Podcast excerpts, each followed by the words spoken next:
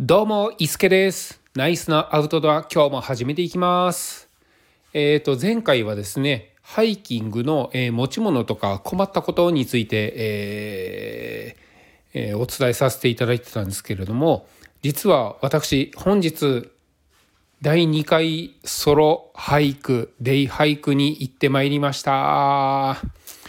えっとですね、近所のですね、えー私関西に住んでいるんですけれども生駒山というところに登ってきました。まずあの前回同様ですね自転車で近くまで行って登山口近くまで行ってそこから、えーハイキングに行きました、えー合計ですね10キロぐらい歩きまして、えー時間で行くと3時間半ぐらいですかね。で、えー、と行ってまいりました。すごい楽しかったですねまた。えー、と前回はですね、えー、と市議山っていうところに登ったんですけれどもそこはですね、えー、と前日が雨が降ってたっていうところもあってぬかるんでてさらにこう傾斜がすごい強くて、えーかなりこう疲弊したようなところもあったんですけれども今回行ったですねあの生駒山の、えー登山に関しては、えーとそこまでのしんどさはありませんでした。距離はですねあの前回よりもすごい長かったんですけれども割とこうえっ、とちゃんとほえー、と何て言うんですかね舗装されてはないんですけれども、えー、とちゃんとこう石畳になっていたり階段が作られていたりっていうところを、えー登って、えー降りたというような形になりますね。またあのなのでえっ、とすごいですね余裕を持って景色を見ながら楽しめたっていうところが、えー非常に大きかったですね。えーそうですね。で、えー中でもいろいろですね、えー自然の動物たちにも会えたような形になりまして、まあ、あのトカゲだったりとかですね。あのあとは何だろうな。まあ虫たちにはすごいあったんですけれども一番ですねびっくりしたのがですねモグラがあの残念なことにお亡くなりにはなってたんですけれども、えーハイキングルートの中にですねモグラがですねあのベターンといたんですね。で大きさでいくと12センチぐらいのモグラだったんですけれどもモグラをですね私あのまじまじと見ることなんてそうそうないですからなかったのでこうちょっとあの写真撮ったりとかあの動画を撮ったりとかしてしたんですけれどもね。えっ、と、えー撮った動画をですね、えー妻に送ってみたんです。そしたらですねあの妻がですねえーちょっとこう見てみたいということであの持ち帰ってほしいなんてことを言うもんですからあのジップロックがあったのでジップロックの中にですねそのモグラをあの入れてですね持ち帰ったような形になりまして家であの観察したような形になります。まだあの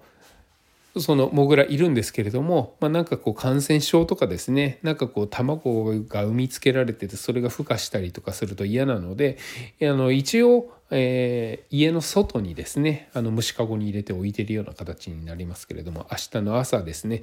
えーすごいウジがこうぐちゃぐちゃと湧いてたりしたら嫌だなと思いながらあの今日は寝るような形になりますね。えーそれと,、えー、と前回ですねちょっとこう不安に思ってたですね牡蠣の使用云々に関してもあのまだ、えー、と生駒さんに関しても、えー、とその不安は拭いきれずでも使っていいのかなどうかなと思いながら、えーアルコールストーブでお湯を沸かしました。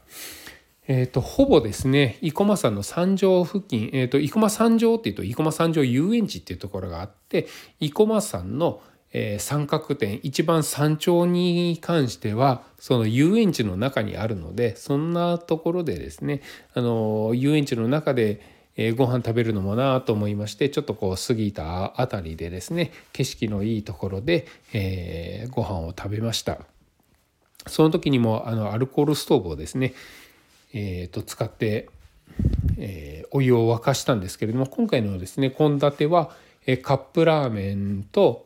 えーソーセージパンそして食後のコーヒーというところで、えーお湯を沸かすタイミングはですねえー、ラーメンとコーヒーですね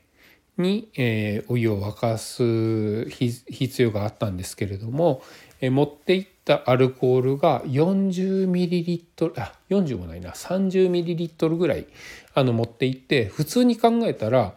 えー、っとそうだな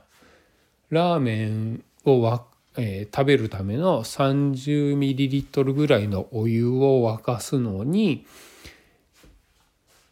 20ml も必要ないですね。15リミリリットル15 15ml ぐらいのアルコールで 30ml のお湯を沸かせれるような計算でプラス 10ml もないぐらいでえーと、1杯のコーヒーのお湯を沸かせるような計算なので15足す10ないぐらいまあ、えー、なので、まあ、30持っていったらもう全然余裕で、えー、ラーメン食べてコーヒーを飲めるかなと思ってそれを持って行ったんですけれども山頂付近って風がねすごい強いんですよね。やっぱりこうあの吹き抜けているので周りにこう木々がないような景色のいいところってこう木々がないようなところになりますので、えー、その中で風防をアルミホイルをですねちょっとこうアウトドア用の固めのアルミホイルを持っていってそれを風防にしてたんですけれどもえっ、とちょっとこうかなりこう風がすごくてアルコールストーブが、えー、私が思ってたほどお湯を沸かせれるほどのあの実力がないようなそういった環境になってしまったようなところがあります。で、えーと、ラーメンを沸かすラーメンのためのお湯を沸かすように 30ml の水を置いて、えーと、アルコールストーブを炊いた、え、に火をつけたんですけれども沸く前になんとアルコールがなくなってしまったんですよね。やっぱりこう風がガンガンガンガン吹いてるところってお湯が沸かないんですよねちゃんとこう風防しないと。で、えーと、なのでもうちょっとこう、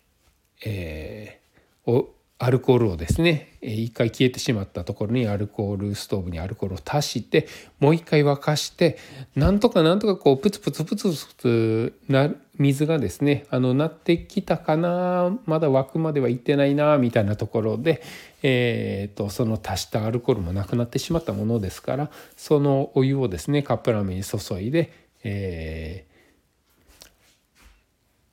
ー、通常3分のところを56分ずっと置いておいたらちょっとまあ生ぬるいラーメンみたいなのができたのでそれを食べたというような形になるんですね。でラーメンを食べながらですね残りこう少なくなってしまったアルコールでなんとかこうコーヒーまでたどり着きたいなっていうところでえっ、とそのアルコールをですね全部使い切って 180ml ぐらいの水を沸かしました。これもこうグツグツグツグツしっかり沸くんではなくってちょっとこうプツプツプツっとなるぐらいの、えー、温度だったんですけれどもそこでこうアルコールが尽きてしまったんですけれどもなんとかこうスティックのコーヒーインスタントコーヒーですね。これを、えー、飲めるような溶かして飲めるようなぐらいにはなりましたので、えー、なんとかかんとかぬるいラーメンとえっ、とコーヒーですね。を、え飲んで下山できたというようなところになりますね。まあそういうことを考えると、えー、風貌ってすごい大事だなっていうふうに思いました。ちょっとその辺のあの火器ですねバーナーとか、えー、クッカーとかその火の周りのものに関してはもうちょっとこう見直すべきかなっていうところがありますね。あともう一個思ったのがえーと、食材ですね。あの私あのカップラーメンカップのラーメンをですね、えーと、コンビニで買って近く、えー、登山口近くのコンビニで買って持って行ったんですけれどもそもそもですねこれアルファ米とかあの何て言うんですかねこうパッキングされたものを持って行ってたら、えーとカップがゴミとして邪魔になることもなかったですしそういうアルファ米とかってえーと、お湯だと15分ぐらいで戻るんですけれども水でも、え1時間ぐらいあれば戻るみたいなんですよね。って思ったら、えーと、登山って山頂に着くまでに1時間ぐらいもう平気でかかったりするので、えー、じゃあ今日はこれを食べようっていうふうに思ったら逆算して、えー、もしかしたらお湯が沸かせないかもしれないっていうことも考えながら、えー、もう前もってそのアルファ米とかに水を入れて、えー、ご飯を作りながら登山するっていうのも考えないといけないかなと思ったんですよね。まあ、そうすると、えー、その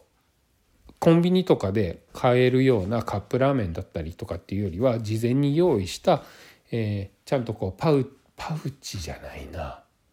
パウチじゃないけどこうこうちゃんとこうパッキングされたこうジップロックみたいになってるようなそういう食材を買って買いだめしておいてそれを持っていくぐらいな感じでもいいのかなと思いました。で、えーと、いざこうお湯を沸かせたとしてもそれをお湯を沸かして15分ぐらい経ってる間に、冷めてしまったりもするので、まあ、こういったね夏場だったらそれでもいいかなと思うんですけどもこれ冬場だったら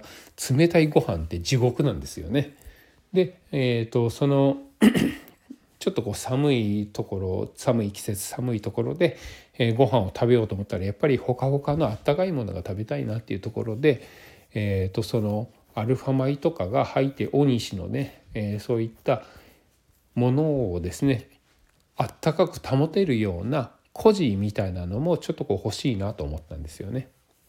でその孤児なんですけれども、えー、と大体の大きさがまあ、このぐらいかなっていうのは決まってるんですけれども私あのクッカーがですねエバニューの 400FD っていうのをあの一番愛用して使ってるんですけれどもその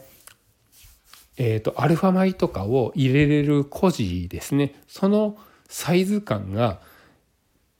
エバニューの 400FD がちょうど入れてさらにカトラリーと,、えーと風防とえー、アルコールですねその辺もしっかり収まるようなものがこう個人のサイズ感でそ大体そのぐらいだったりするのでこれすげえ使えるんじゃないかなっていうことで、えー、コジとかもあの最近欲しいなって思うような次第でございますね。えー、ちなみにですねあの前回はベースウェイト、